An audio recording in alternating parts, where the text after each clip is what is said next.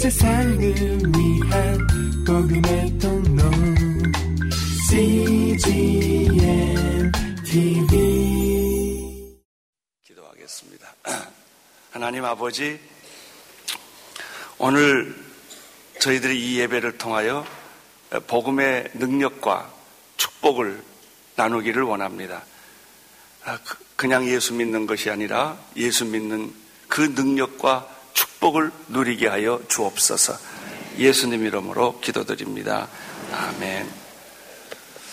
아, 복음의 능력과 축복 시리즈 일곱 개를 일곱 가지를 설교 어, 하기로 했는데 오늘이 그 마지막 날입니다.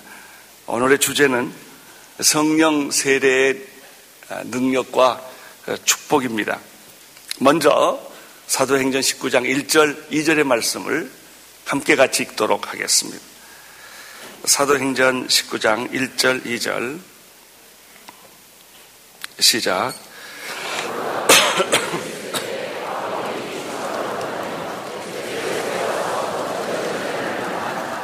가로대 너희가 믿을 때 성령을 받았느냐? 가로대 아니라 우리가 성령 있음을 듣지 못하였느라. 아, 사도 바울은 1차, 2차 아, 전도 여행을 마치고 안디옥으로 돌아와서 잠깐 쉬었다가 휴식을 했다가 3차 전도 여행을 떠납니다. 이때 갈라디아 땅과 부르기아 땅을 거쳐서 오늘 본문에 나오는 에베소에 이르게 됩니다. 에베소는 추억이 많은 곳입니다. 1년 6개월 동안 그것에서 눈물의 목회를 했고 헤어질 때 그 교회 리더십들과 바닷가에서 부둥켜 안고 울, 울었던 에, 아주 그런 감동적인 그런 곳입니다. 여기를 다시 방문하게 된 것입니다. 에, 이곳에 와 보니까 자기가 떠난 이후에 그 아볼로라는 사람과 그의 아, 제자들이 있었던 것을 보았습니다. 아볼로는 아주 그 학문이 많고 성경에 능하고 복음 전 복음을 예수님을 잘 전하는 그런 학자였습니다. 근데 그 사람이 와서 예수님에 대한 가르침을 했는데 그래서 많은 제자들이 생긴 것이죠. 그런데 놀라운 사실은 아볼로가 다른 것은 다 가르쳤는데 성령님에 대해서만은 침묵을 했던 것 같아요. 잘 가르치는 지 못했던 것 같습니다. 그런 내용을 어, 사도행전 18장 24절 25절에 보면 아볼로에 관한 얘기가 나오는데 잠깐 그 말씀을 보겠습니다. 자막을 통해서 보겠습니다. 시작. 알렉산드리아에서 난 아볼로라는 유대인이 에베소에 이르니 이 사람은 학문이 많고 성경에 능한 자라. 그가 일찍 주의 도를 배워 열심으로 예수에 관한 것을 자세히 말하나 가르치나 요한의 세례만 알더라. 여기서 보면 아볼로라는 사람이 첫째 아, 학자였다는 걸 알 수 있습니다. 학문이 많고 두 번째는 특별히 성경에 능한 자였다라고 말한 걸 보면 아, 이 하나님 말씀에 대한 전문 지식을 가진 사람이었습니다. 뿐만 아니라 놀랍게도 이 사람이 주의 도를 일찍 배워 예수에 관한 것을 자세히 말했다라고 하는 걸 보면 아, 아주 예수님에 대해서 전문적으로 아주 복음을 잘 설명한 가르쳤던 설교했던 이런 분이었다. 그렇지만 오늘 그 말씀해 보면은 세례 요한의 세례만 알더라 이렇게 되었습니다. 이 사람은 누구에게 배우냐에 따라서 그 사람의 학문과 사상과 신앙을 갖게 됩니다. 심지어 교회도 마찬가지. 어느 교회를 다니냐에 따라서 그 사람의 신앙의 색깔과 강조점이 달라지는 것을 볼 수가 있습니다. 이러이런 교회를 다니는 분들은 그 얘기를 들어보면 그런 그 목사님이나 그 교회 가르침에 아주 익숙합니다. 자유주의 신학에서 공부한 분들은 다 자유주의 사상을 갖게 되고 복음주의 신학을 전공한 사람 밑에서 공부를 하면 또 복음주의 신앙을 이렇게 배우게 됩니다. 여기 보니까 알렉산드리아에서 난 아볼로라는 사람 밑에서 예수님을 배웠던 많은 분들이 학문도 있고 성경도 있고 예수님이 한 것도 다 있지만은 성령에 관해서만은 성령 세례에 관해서만은 가르침이 없었다는 거예요. 요한의 세례만 알더라. 이렇게 돼 있는 걸 보면 마치 우리 그 어, 보수주의적인 한국 교회와 비슷하다는 생각이 듭니다. 우리 성경에 대해서는 굉장히 열심히 많이 하는데 성령님에 대해서는 좀 외면하고 또좀 어, 가르치지 않는 덜 강조하는 그런 것이죠.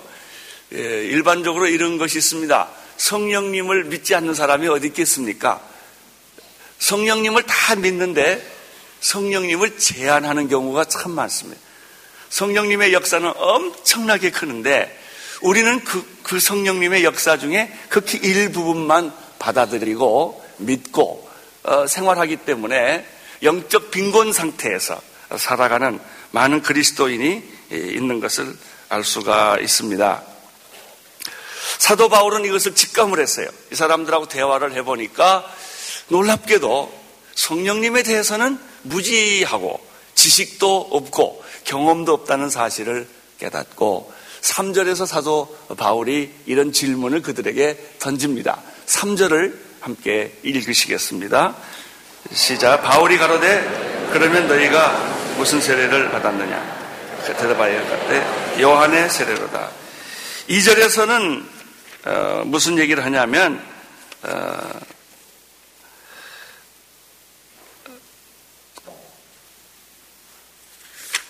에, 너희들이 믿을 때 성령을 받았느냐라는 질문을 하지요.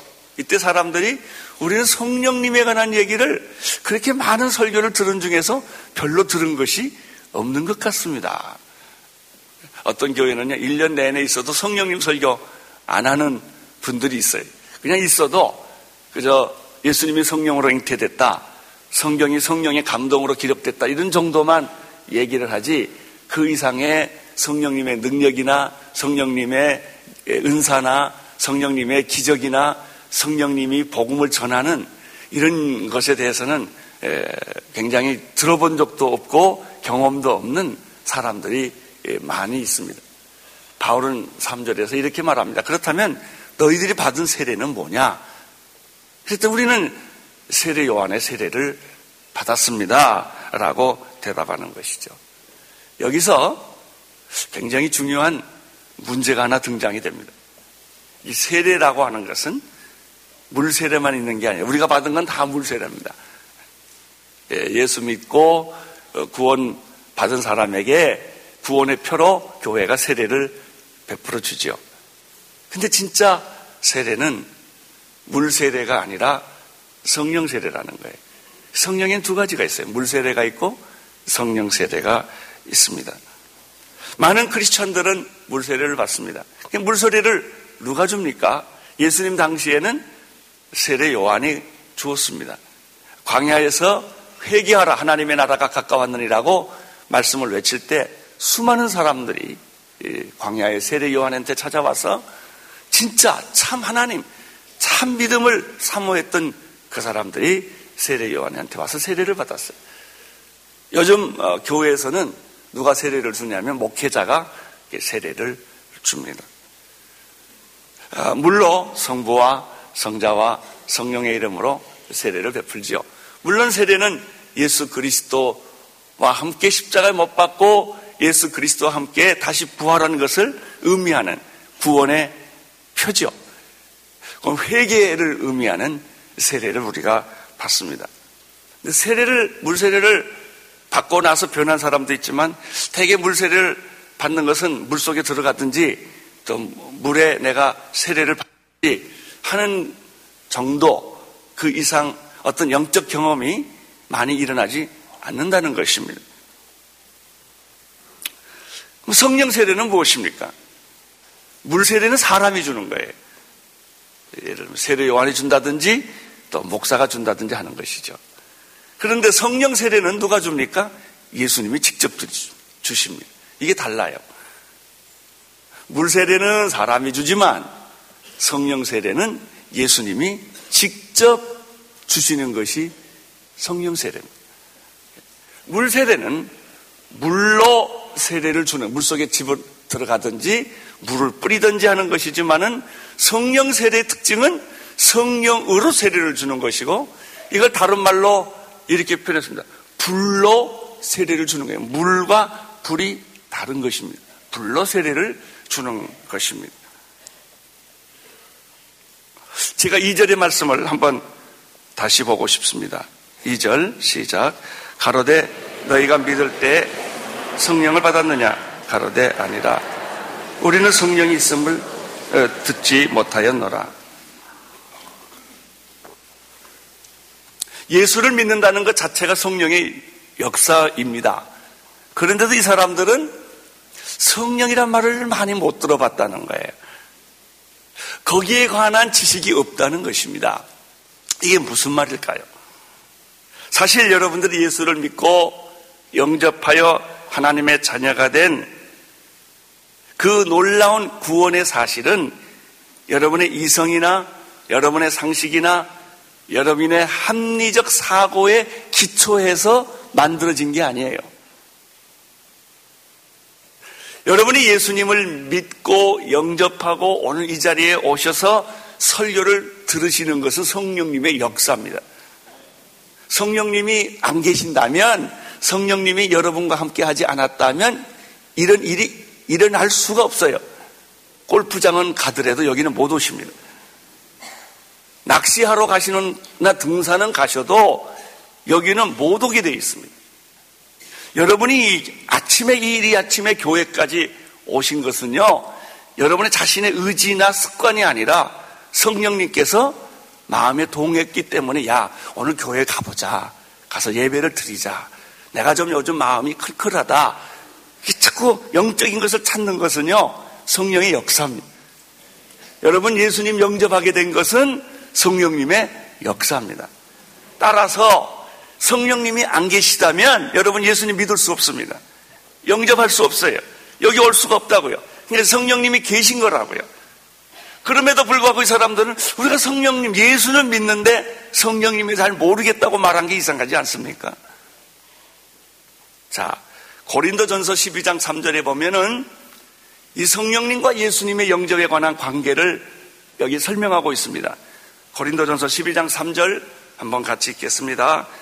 그러므로 내가 너희에게 알게 하노니 하나님의 영으로 말하는 자는 누구든지 예수를 저주할 자라 하지 않고 또 성령으로 아니하고는 누구든지 예수를 주라 할 수 없느니라. 분명히 성령님이 계셨기 때문에 예수님을 주님이라고 고백하고 예수님을 영접하신 것입니다. 여러분 확실히 믿으십시오. 여러분 안에 성령님 계십니까? 계십니다. 느끼지 못한다 할지라도 이 에베소서 있는 성도들처럼 아 우리는 성령님에 관한 얘기를 들어본 적도 없는데요. 그렇게 말한다 할지라도 성령님이 계신 거예요. 그래서 교회 오신 거예요. 여러분이 그래서 찬송을 부를 때 기분이 좋고 기도할 때 시원하고 하나님을 자꾸 찾는 이유가 여러분의 이성의 작업이라면 그게 안 되는 거예요. 성령님이 계십니다. 계셨습니다. 그래서 우리가 그렇게 참 주님의 은혜 안에 들어올 수 있게 된 것입니다. 그러면 이 앱에서 교인의 문제는 뭐예요? 성령님에 대해서 배우지 못했다는 거예요. 그 가르치는 사람이 이 성령님의 진리에 관해서는 무지하고 침묵하고 경험이 없었기 때문에 가능하면 이 얘기는 안 한 거예요. 그러니까 목사님이 설교를 안 하니까 교인이 들을 방법이 없는 거죠.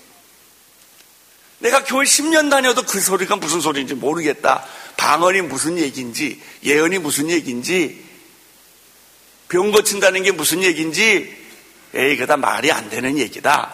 라고 무시해버린 거예요. 성령님이 우리 안에 계시는데도 불구하고 인정하지 않으니까, 무시하니까, 거기에 대한 가르침이 없으니까 이 성령님이 여러분 안에서 활동할 수가 없는 거예요. 그러니까 지금까지 이렇게 답답하게 신앙생활 하는 거예요. 믿었다, 안 믿었다, 그냥 은혜 받았다, 다 뒤집었다, 그냥. 자꾸 그냥 그 인간적이 되었다가, 그렇게 갈등하는 이유가 여러분 안에, 안에 계시는 성령님을 가두어 놨기 때문에, 그 진리를 무시했기 때문에, 그 가르침이 없기 때문에 그런 일이 있었던 것이죠. 사실 이런 말씀에 대해서는 예수님을 영접했고 예수님이 이 땅에 오게 했던 그의 길을 곧게 만들었던 세례 요한께서 이미 예, 이 문제에 대해서 마태복음, 마가복음, 누가복음, 요한 한 번도 빼지 않고 사복음서에 이 관계를 이미 다 이야기를 했어요. 자, 한번 그 말씀을 찾아보겠습니다. 마태복음 3장 11절 말씀 같이 읽겠습니다. 시작. 내 뒤에 오시는 이는 나보다 능력이 많으시니 나는 그의 신을 들매도 감당치 못하겠노라. 그는 성령과 불로 너에게 세례를 주실 것이요. 참, 세례 요한이요. 물로 세례를 주는 까닭은 무엇입니까? 회개 때문에 그런 거예요. 그러니까 물 세례는 무슨 세례? 회개 세례예요. 회개해야 예수님 믿거든요. 회개해야 하나님의 자녀로서 우리가 거듭나는 거거든요. 회개하지 않고 예수님 믿을 방법 없습니다. 회개하지 않고 여러분이 구원받지 못합니다. 나는 너희에게 물로 세례를 주는데 이 물로 세례를 주는 이유는 회개 때문이다. 그러면 교회에서 우리가 한 사람이 예수 믿기를 결정하고 그 다음에 내가 세례를 받겠습니다. 해서 문답을 하고 준비를 해서 여기 와서 방석 깔고 앉아서 이제 세례를 받는 게 뭐냐면 당신이 예수님을 영접하기 위해서 완전히 회개했다는 그런 표로 세례를 받는 것이죠. 물 세례는요 회개의 세례라고 요한이 말했습니다. 그러나 이 물 세례는 왜 주는 거냐? 이게 목적이 아니다. 이게 결론이 아니다는 거예요. 내가 물로 세례를 주는 까닭은 내 뒤에 나보다 더 큰 능력을 가지신 분이 오시는데 나는 그의 신들매를 풀기도 감당하기 어려운 사람이다. 근데 그분이 오셔서 진짜 세례를 주신다. 오늘 여러분들 예, 물 세례를 받으신 분들은 이제 예수님이 주시는 세례를, 불 세례를 직접 받아야 하는 아주 중요한 숙제가 남아 있는 것입니다. 근데 그분은 어, 세례를 주시는데 나같이 물로 세례를 주는 게 아니고 성령과 불로 너한테 세례를 주시게 될 것이다. 자, 마지막 부분을 보면 그는 성령, 그는 예수님이에요. 예수님이 성령과 불로 너희에게 세례를 직접 주실 것이다. 이렇게 되어 있습니다.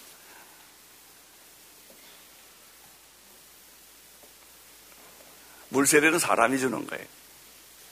성, 성령 세례는 예수님이 직접 주시는 거예요. 그러면 성령 세례를 아 그럼 그런 거 있으면 나도 좀 주십시오. 나도 받고 싶습니다. 그런데 우리가 예수 믿은 지 오래돼도 이 경험이 없단 말이에요. 내가 성령 세례를 받은 경험이 이 받았는지 불세례를 내가 받았는지 이게 잘 이해가 안 되는 것이죠. 확인이 안 되는 것이죠. 근데 예수님은 분명히 당신이 만약 오늘 예수를 믿었다면, 당신이 예수 믿고 하나님의 자녀가 되었다면, 예수님이 직접 너에게 불과 성령으로 세례를 주실 것이요. 라고 말했습니다. 그러니까 우리가 믿어야 될 게 있어요. 예수님은 성령 세례를 이미 주시기로 결정 하셨다라고 하는 거예요. 마가복음 1장 8절에도 동일한 말씀이 있습니다. 시작.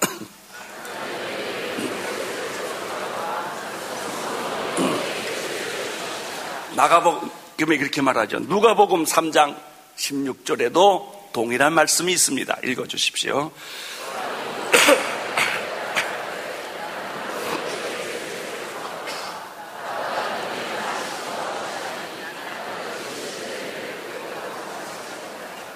그는 성령과 불로 너에게 세례를 주실 것이요. 요한복음 1장 33절에도요, 비슷한 말씀이 있습니다. 그분은 당신이 물 세례를 받고 예수를 믿었다면 그분이 직접 너에게 성령 세례를 주실 것이요. 아멘. 불 세례를 주실 것이요. 아멘. 이게 공수표일까요? 잘 생각해 보세요. 이게 아주 오늘 중요한 메시지입니다. 이게 공수표일까요? 아니면 그래 내가 성령 세례 불세를 주겠는데 너 하는 거 좀 보고 잘 믿나 안 믿나 보고 금식기도 하나 안 하나 보고 헌금 하나 안 하나 보고 내가 주겠다 그랬어요? 아니. 한 달 후에 주겠다 그랬어요? 아니, 그런 것도 없어요. 예수님 약속은 이거예요. 그분이 불 성령과 불로 세례를 주실 것이요. 이렇게 되어 있습니다.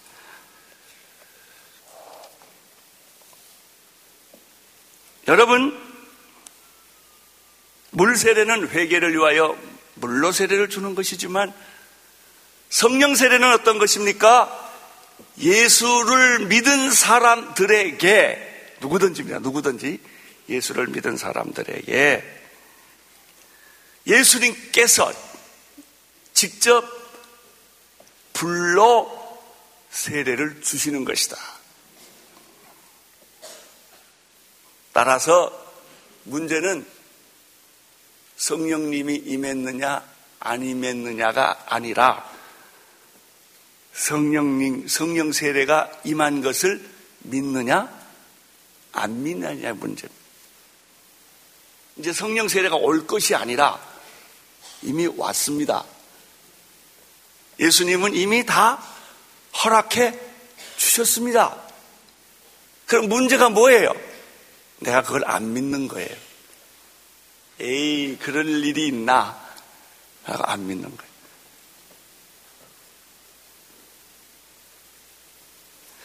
성령 세례가 임했냐, 안 임했냐가 아닙니다. 여러분에게는 다 성령 세례가 이미 임했습니다. 문제는 내가 안 받아들인 게 문제입니다.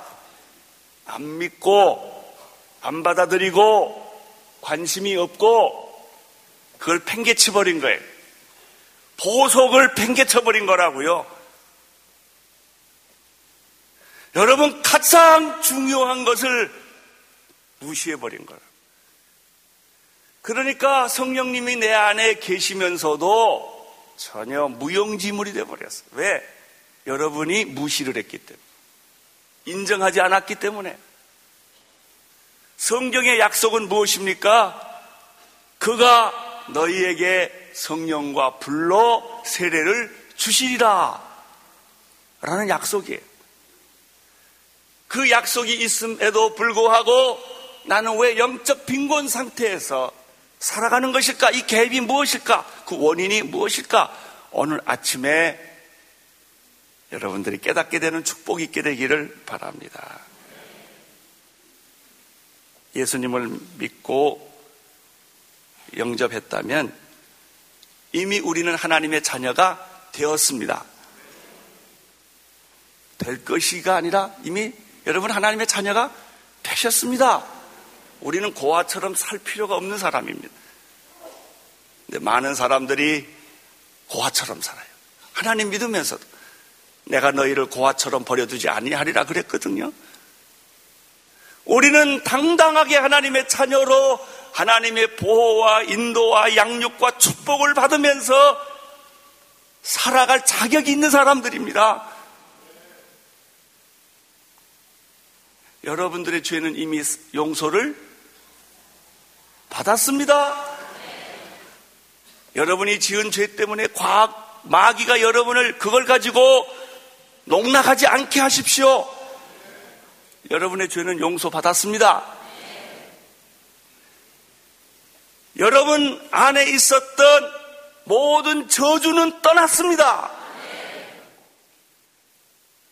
마귀의 속임수에 놀아나지 마십시오. 저주는 떠났습니다. 죄는 용서받았습니다. 여러분의 병은 치유되었습니다. 아무리, 아무리 어려운 병이 있다 할지라도 예수님이 십자가에서 상처를 받으심으로 우리는 나음을 얻은 것입니다. 여러분은 의롭다 함을 받았습니다.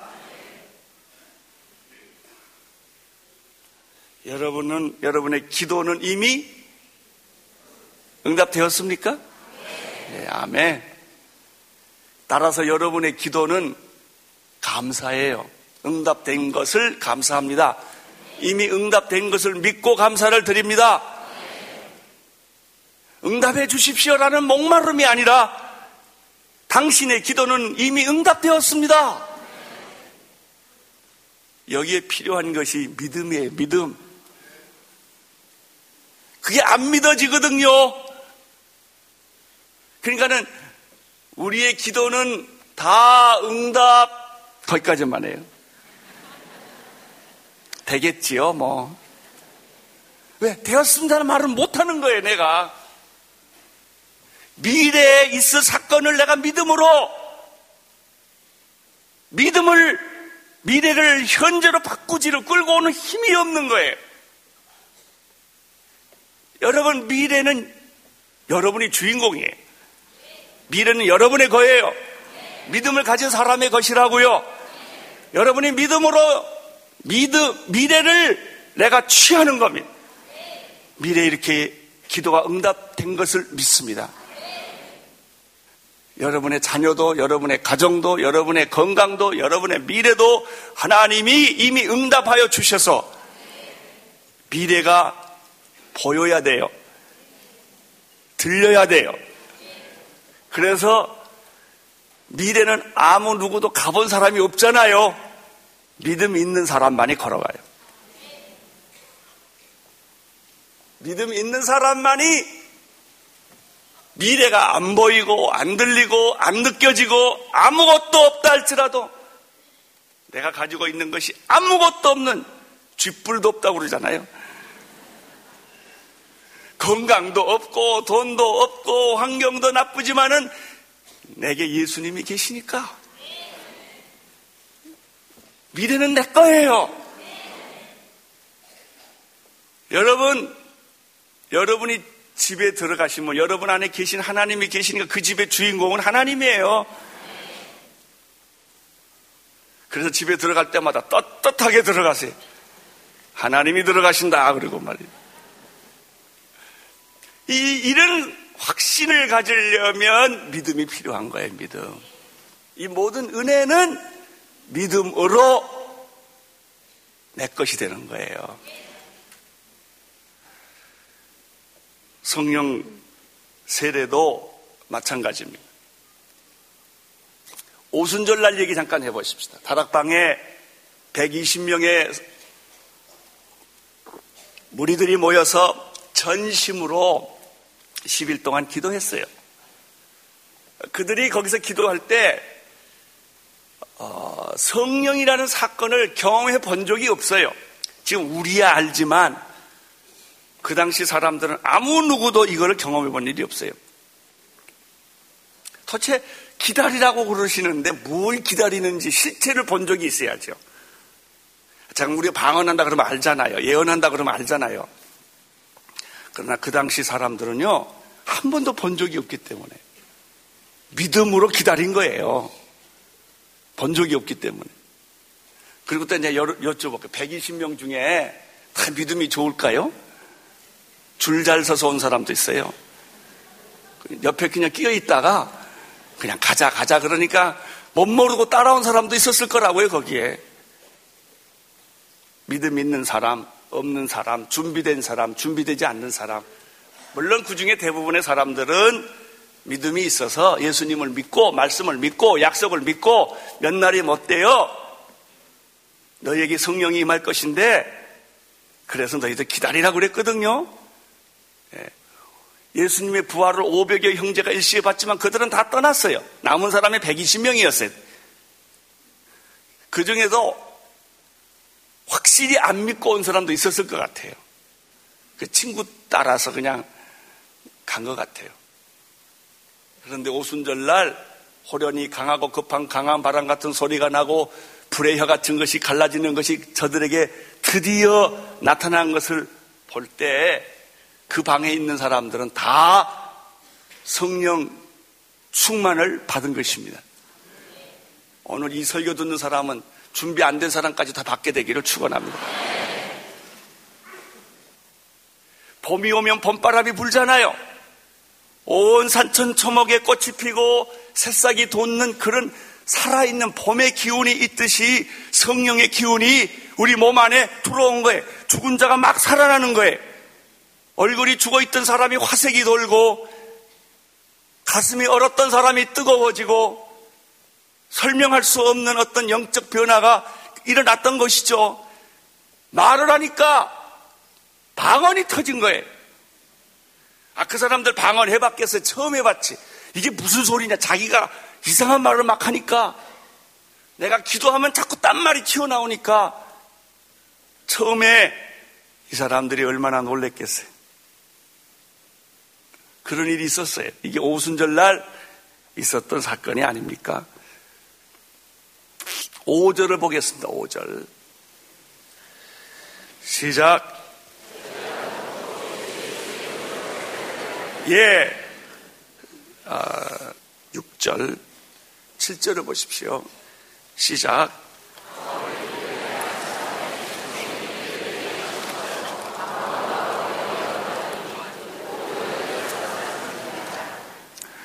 예, 6절, 7절을 보면 그들이 아, 성령 세례? 나도 예수님의 이름으로 받고 싶습니다. 라고 말을 했을 때 바울이 그들에게 안수를 했습니다.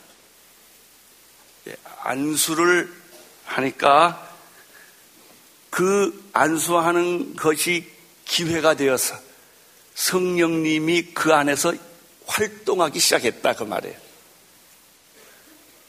성령님이 그들에게 임하시기 시작을 했습니다. 성령님 임하니까 아주 이게 희한한 거예요. 그 순간 자기가 모르게 방언을 하더라는 거예요.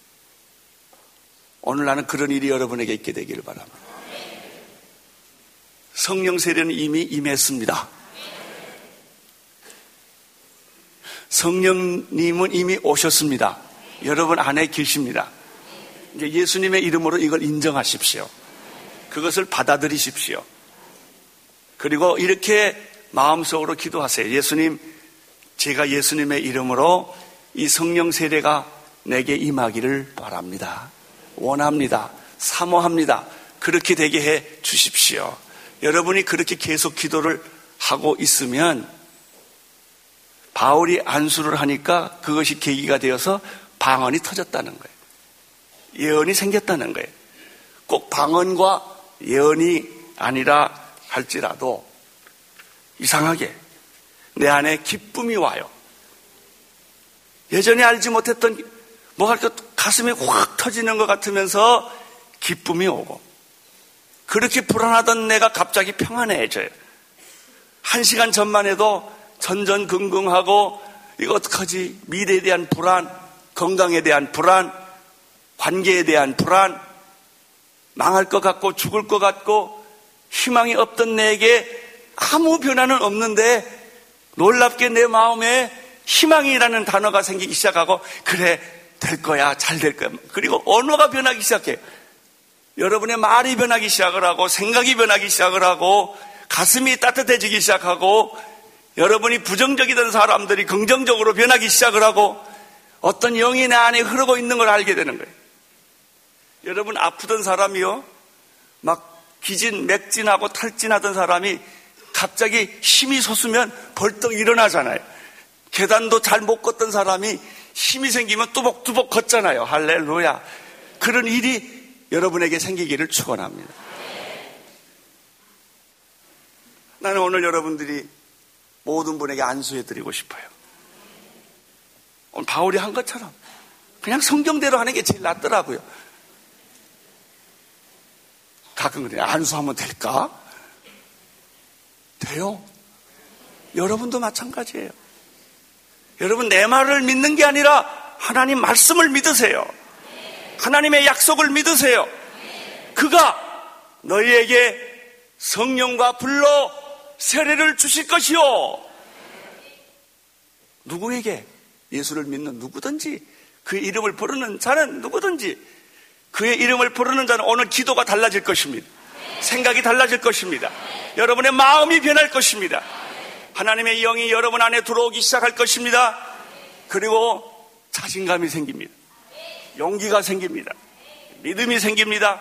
찬송가가 불러줍니다. 처음에 1절은 재미없게 부르다가 2절부터 박수치기 시작을 하고 3절부터는 벌떡 일어나서 찬송하게 될 줄로 믿습니다. 이게 성령 세례의 능력과 축복이에요. 그 후에 무슨 일이 일어날까요? 지혜가 생겨요. 영적 분별력이 생겨요. 그 후에 무슨 일이 일어날까요? 내 언어가 바뀌어요. 사고방식이 바뀌어요. 사람 대하는 게 달라져요. 그렇게 지겹던 모든 일들이 만사가 기쁘고 즐겁고 감사하고 충만하고 최악에서 최선을 만들어내요. 그런 일들이 내 안에서 일어나요. 할렐루야. 여러분 자녀들을 보는 눈이 달라져요. 기도가 달라져요. 이상하게요. 자꾸 주님만 생각이 나요. 옛날에는 다른 게 막 생각이 났어요. 예수님한테 집중하려면 얼마나 힘이 드는지. 기도를 한 시간 했다고 생각했는데 깨보면 5분밖에 못해서. 이렇게 자꾸 생각이 분산이 되고 유혹이 많고 시험이 많고 생각이 복잡하고 밤마다 이리 뒤추락 저리 뒤추락하고 중심을 잡지 못하고 흔들리고 이러던 내가 하, 가보니까 새벽 기도였어요. 자기도 모르게 벌떡 일어나서 새벽 기도 가고 누가 나를 뒤에서 등을 떠밀어 주는 거예요. 할렐루야. 예? 나는 못한다고 생각했는데 나간 거예요. 그런 일이 일어날 줄로 믿습니다. 주님 오늘 이 아침 시간에, 이 첫예배 시간에 성령 세례가 이들에게 임하게 하여 주옵소서. 약속대로 이미 있습니다. 성령 세례 이미 왔습니다. 뚜껑을 여십시오. 문을 여십시오. 인정하십시오. 믿으세요. 내가 가장 멋진 사람으로 변할 거예요. 뭐 기도를 억지로 하려고 하는 게 아니라 기도가 막 돼요. 전도도 막 되고 좋은 일이 막 생기고 성령님께서 내 안에서 역사하시니까 내가 내가 생각했던 내가 계산했던 일만 이루어지는 게 아니라고요. 계산하고 생각하지 않았던 일들이 막 엑스트라로 일어나는 거예요. 주여 감사합니다. 할렐루야. 그렇게 주신 주님을 찬양합니다. 아멘. 이때부터 예수 믿는 게 재밌어요. 신이 나고 30배, 60배, 100배 열매가 일어나고 나는 한 게 별로 없는데 하나님이 일하셔요. 오늘 그런 축복된 역사가 여러분 집안에 일어나기를 바라고 여러분의 비즈니스도 일어나기를 바라고 여러분의 믿음에서도 이런 일이 일어나기를 축원합니다. 우리 시간에 다 손을 들고 하나님께 기도하십시오. 통성으로 기도하십시오. 에베소에 있는 교인들이 바울의 말을 듣고 예수의 이름으로 성령 세례를 받기를 원했습니다. 여러분 성령 세님은 이미 왔어요. 인정하십시오. 믿으십시오. 입으로 고백하십시오. 그리고 성령으로 기도하십시오. 동성으로 한번 같이 기도하십시다. 하나님 아버지 감사와 온 세상을 위한 복음의 통로 CGM TV